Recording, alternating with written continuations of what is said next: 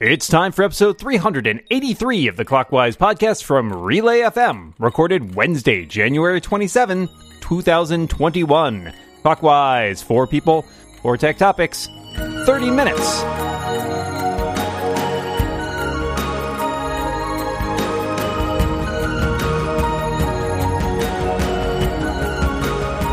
Welcome back to Clockwise, the podcast that covers more tech topics before breakfast than most podcasts cover all day. My name is Dan Moren, and I am joined across the internet by my good friend, my pal, my dungeon buddy, Mr. Micah Sargent. How you doing today, Micah?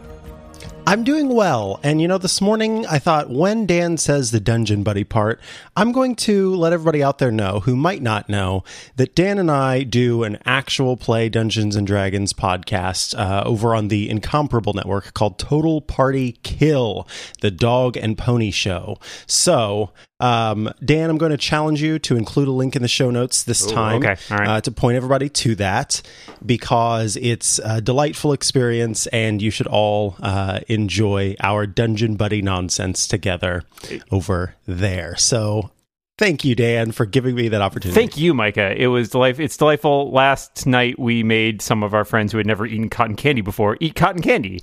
It was a treat.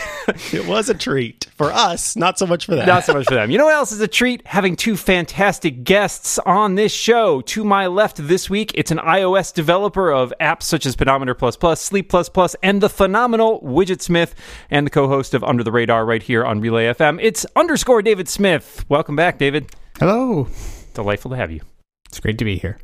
And to my left, a prolific writer and a prolific podcaster, uh, co host of the Material Podcast right here on Relay FM, as well as All About Android on the Twit Network, and a writer for Tom's Guide, Gizmodo Lifehacker, and many other places. It is the Florence Ion. Welcome back to the show, Flo. Wave, wave, wave, wave. It's me waving. I oh, am waving, by the way. Is this a video podcast and we just forgot? Oh no. I'm dictating. All right, I'm going to kick things off today with a first topic Birdwatch. It's Twitter's new attempt to crowdsource fact checking and uncover misinformation. Uh, what are what are we thinking here? Does this hit the spot? Is it not quite enough? Too little? Too late? Uh, is there room for improvement or promise there? David, what do you think? Sure. I think it's it's it's it's a useful step. I don't think it is a by all means like a tremendous great thing. It's just it's it's. I'm glad to see that uh, Twitter is continuing to push on this.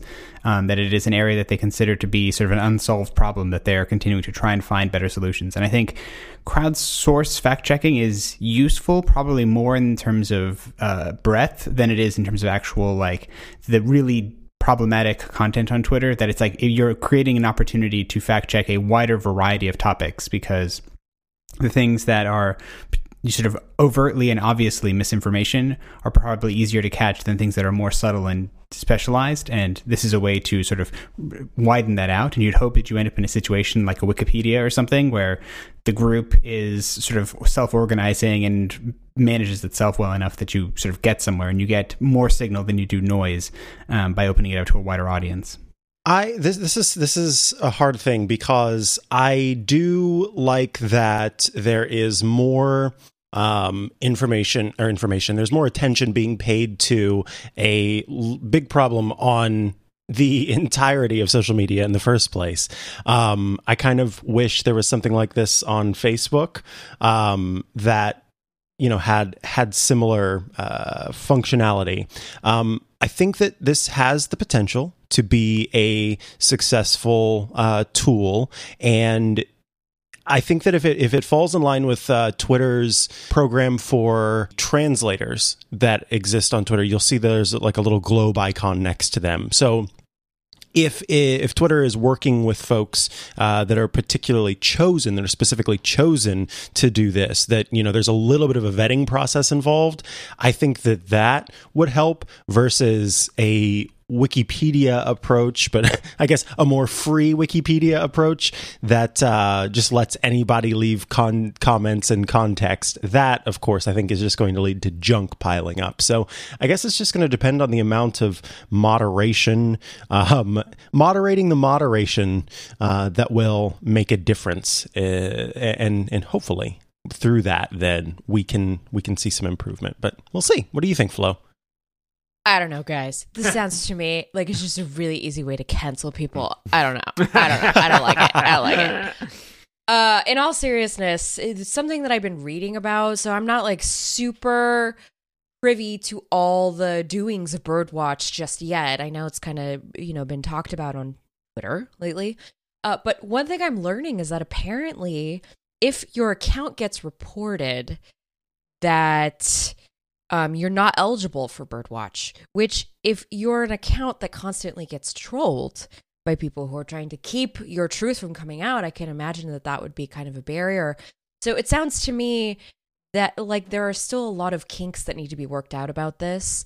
Um, and it's a little frustrating because it is 2021 and we've had years and years of reports about the disinformation that has been spreading throughout social media. And so it feels like something that should be ready by now. Mm-hmm. Um, I'm I'm hoping this is you know I feel like we're gonna see a theme today. There's just a good step forward.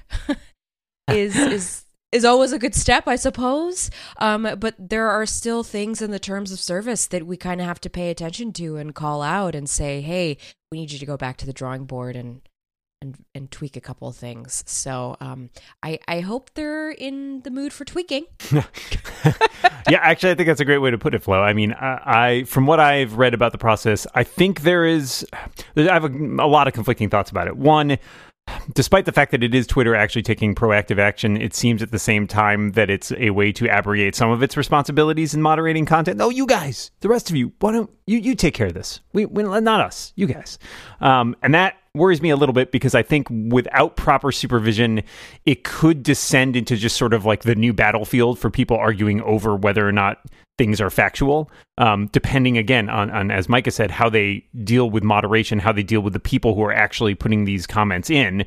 I could easily see a scenario where there are just warring factions, kind of like, you know, your Wikipedia edit wars, where it's like people are arguing, this is fake. No, this is fake, right? And at that point, we haven't solved it. We've just created a new place to argue about what's true or not. Um, so how it's implemented, I think, is going to make a huge difference, and I think it's good that at least Twitter seems to be doing this sort of gradually, rather than just dropping it in people's laps and being like, "Yeah, we solved this problem. Here you go."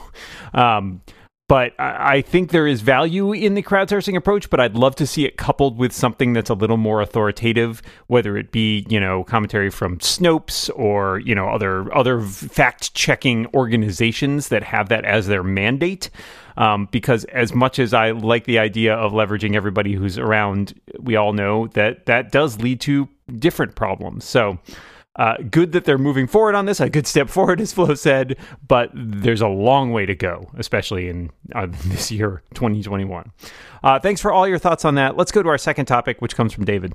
Sure. So uh, this week, Apple announced that their their new time time time for a walk program, which is is like these short audio companions to listen to while you're going for a walk. And I was just wondering, do people like listening to audio while exercising? And if so, like what type and by what mechanism do you actually listen to it? Uh, for me, I just like to listen to uh, music whenever I'm working out. So usually that means having in some form of, of uh, Bluetooth and sweat proof uh, headset and listening to i mean honestly any number of songs i don't necessarily need to have because uh, there are some programs that will like amp up the music as you go along or it will hit you with your your song that like pushes you forward when you need it. And for me i, I don't need all of that. I kind of am just looking for something to provide a distraction uh, while i'm going through the the motions.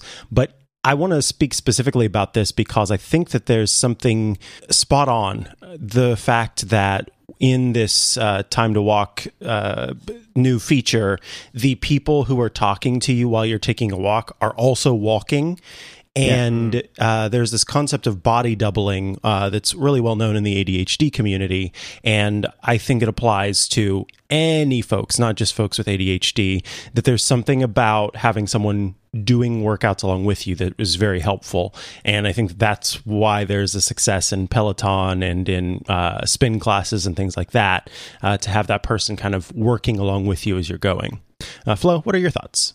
I will say that my favorite thing to do throughout the week is to go with my daughter. I take her out in her little stroller and I have one earbud in one ear and I'm usually listening to a podcast that kind of helps me because I it is it I'm kind of bored of the same suburban landscape. I haven't really ventured too far out uh, out of safety, and so it's it's nice to be able to have audio in one ear where I'm just kind of laughing and chuckling to myself, and then I have my my open ears so that I can, you know, I can hear cars, I can hear dogs, or I can hear my little baby babbling about whatever she's looking at. So.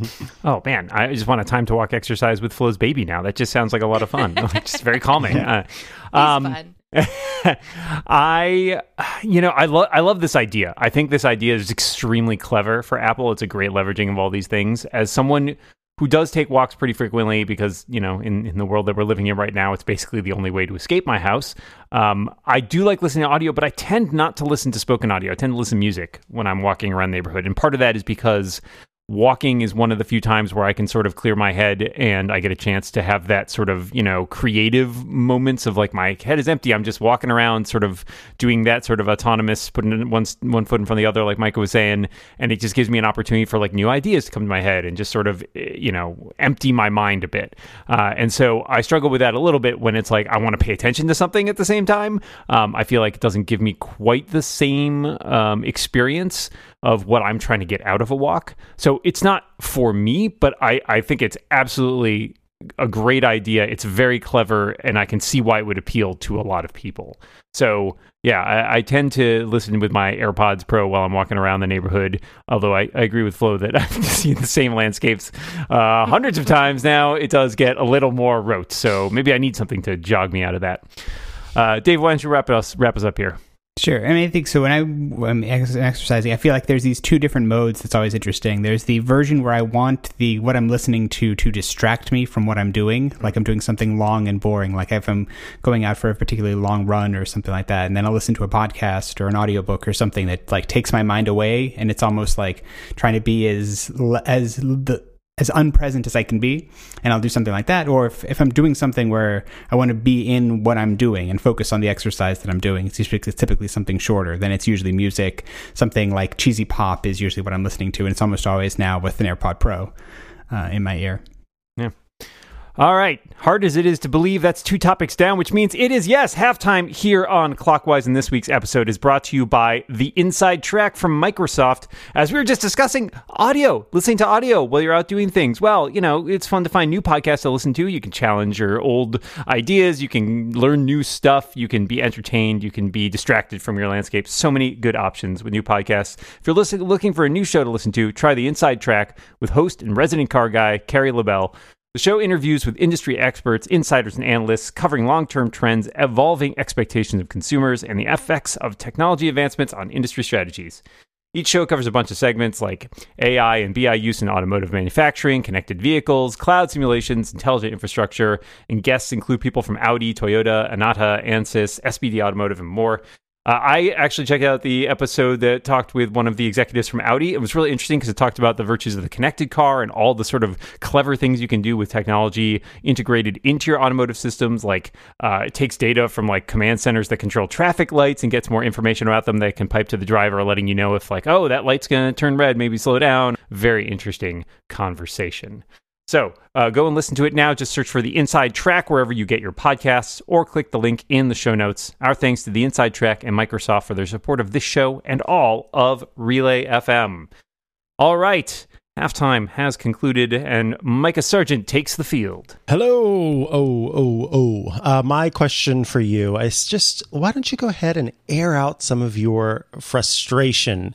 Can you tell me a tech pet peeve or annoyance of yours? Flo, we'll start with you.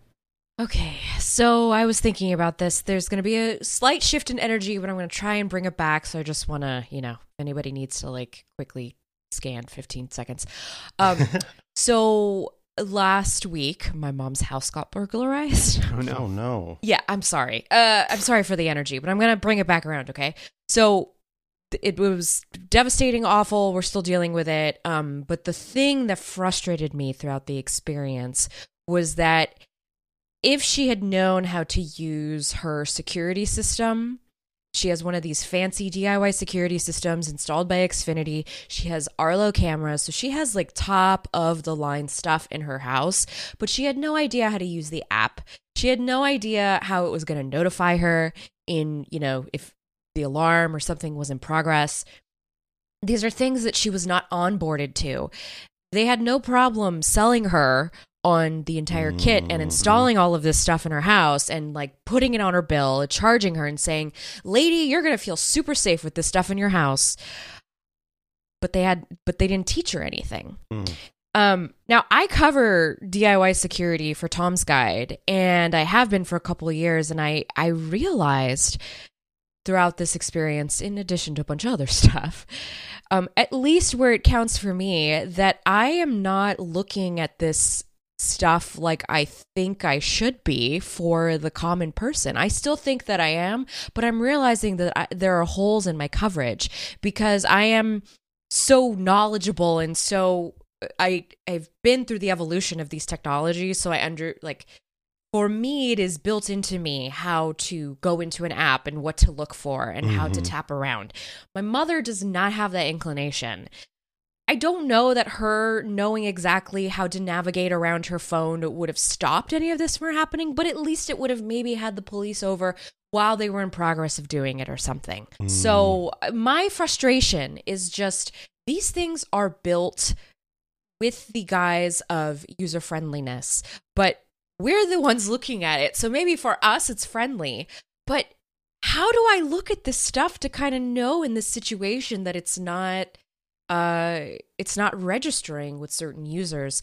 Um so i guess my frustration is a little meta in the sense of i'm trying to figure out how to cover this stuff better for the every person.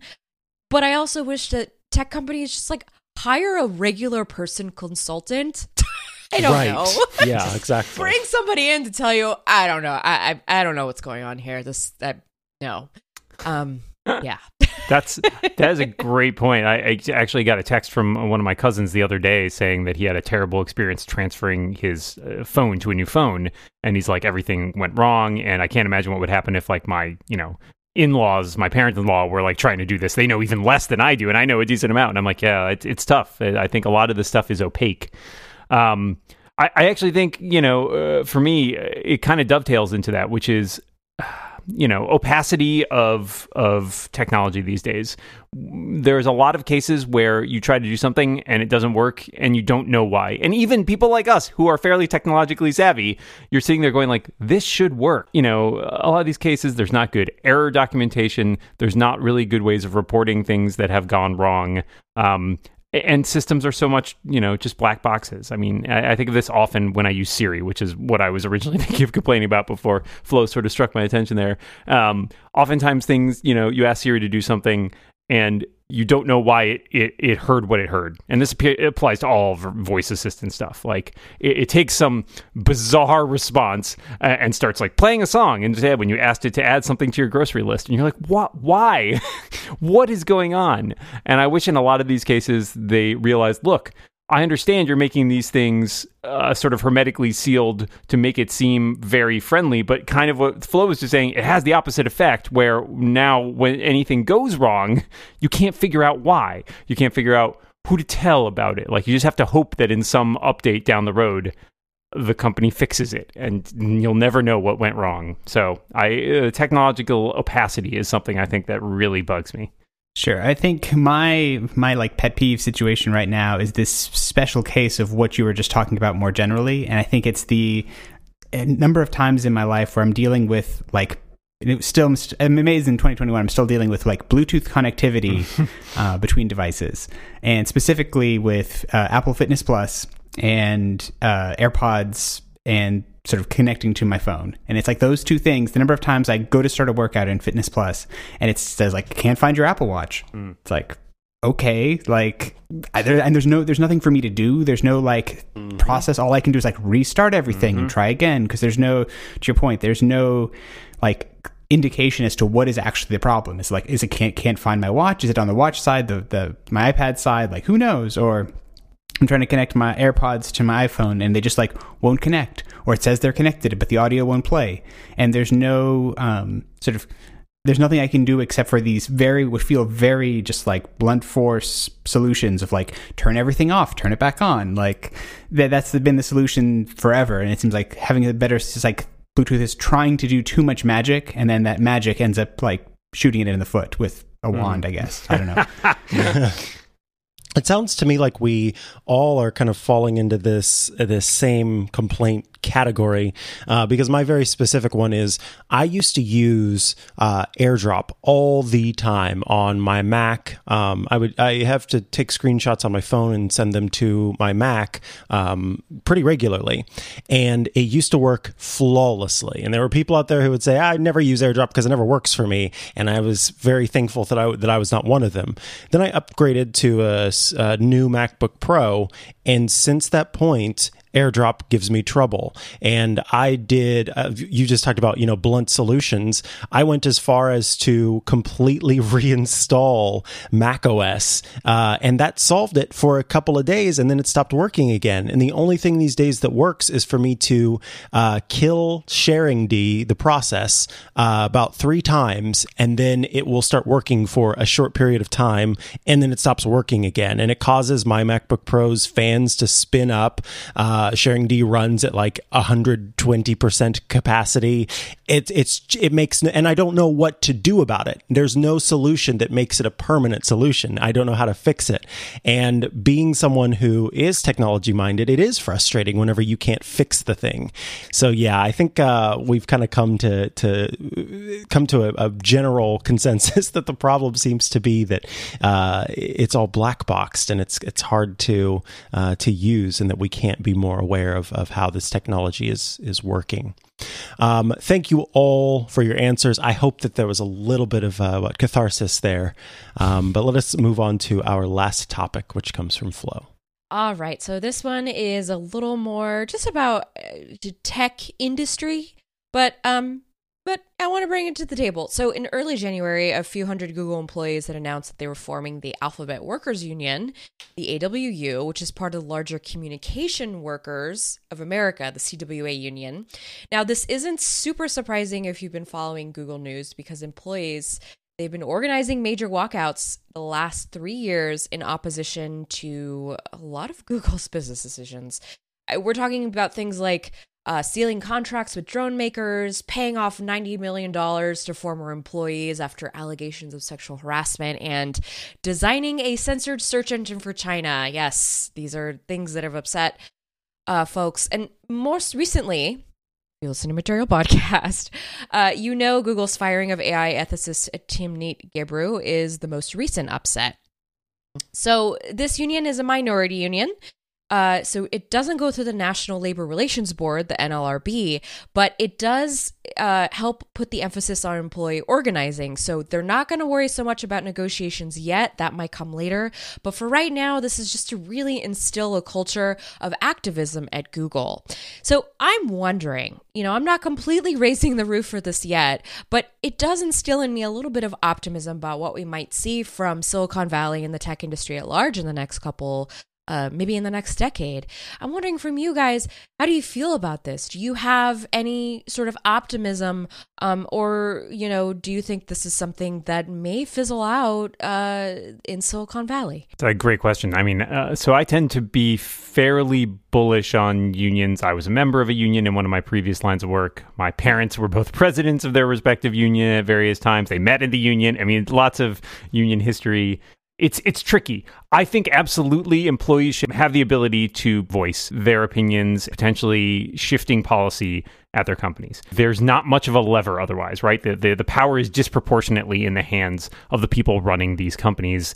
If you want to quit in protest, great. It's probably not going to make much of a ripple. If a thousand people walk out, that might be a bigger deal there. So I, I absolutely feel like I would like to see more employee organization uh, in Silicon Valley, uh, especially because the organization, the, the companies there are so large and wield all of this power, not just in the tech industry, but as we're seeing now mm, in society at large, um, that it is it is valuable to have the perspective of the sort of rank and file employees in addition to the executives who we hear from, you know, testifying on Capitol Hill or what have you.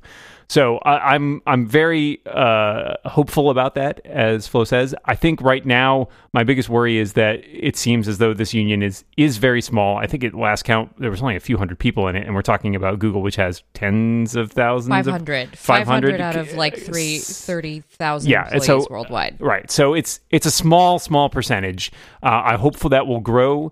Um, I'm curious to see how it plays out, and I would like to see that expand to uh, to other companies in the industry because I think it's it's a positive step.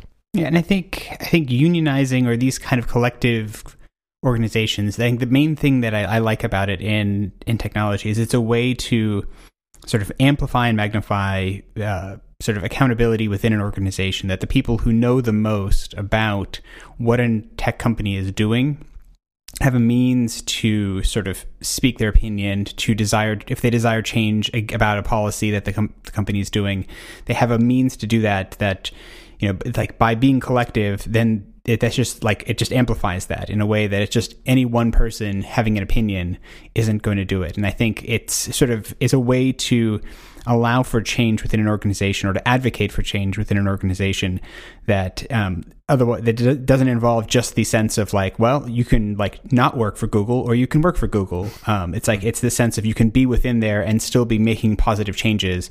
Um, and it's, it's, and especially being in a position where you're able to affect that change uh, more directly. So I think it's an encouraging sign, and I think it's something that, um, especially you know, in because these these unions exist, pr- seems largely for accountability reasons rather than for like you know sort of workers' rights necessarily, or those kinds of things that are sort of the historical version of unions. Like I like the sense of these unions that are existing to promote sort of justice and goodness in the world um, beyond even just sort of workplace problems, which is kind of nice as well.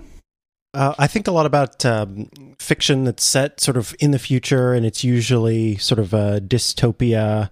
And there, a lot of times, you know, there will be references made to uh, the way that the world was right before things changed. And in more comedy based or dark comedy based shows, it's usually that it's like Disney, Apple, Google was running the the world, and uh, you know there was a, some some huge tech company that was running the world. And I think too about how not too long ago, uh, Domino's Pizza was patching holes in one like you could you could have Domino's Pizza pay to fix the roads in your country or, or in your country in your county uh, or something along those lines.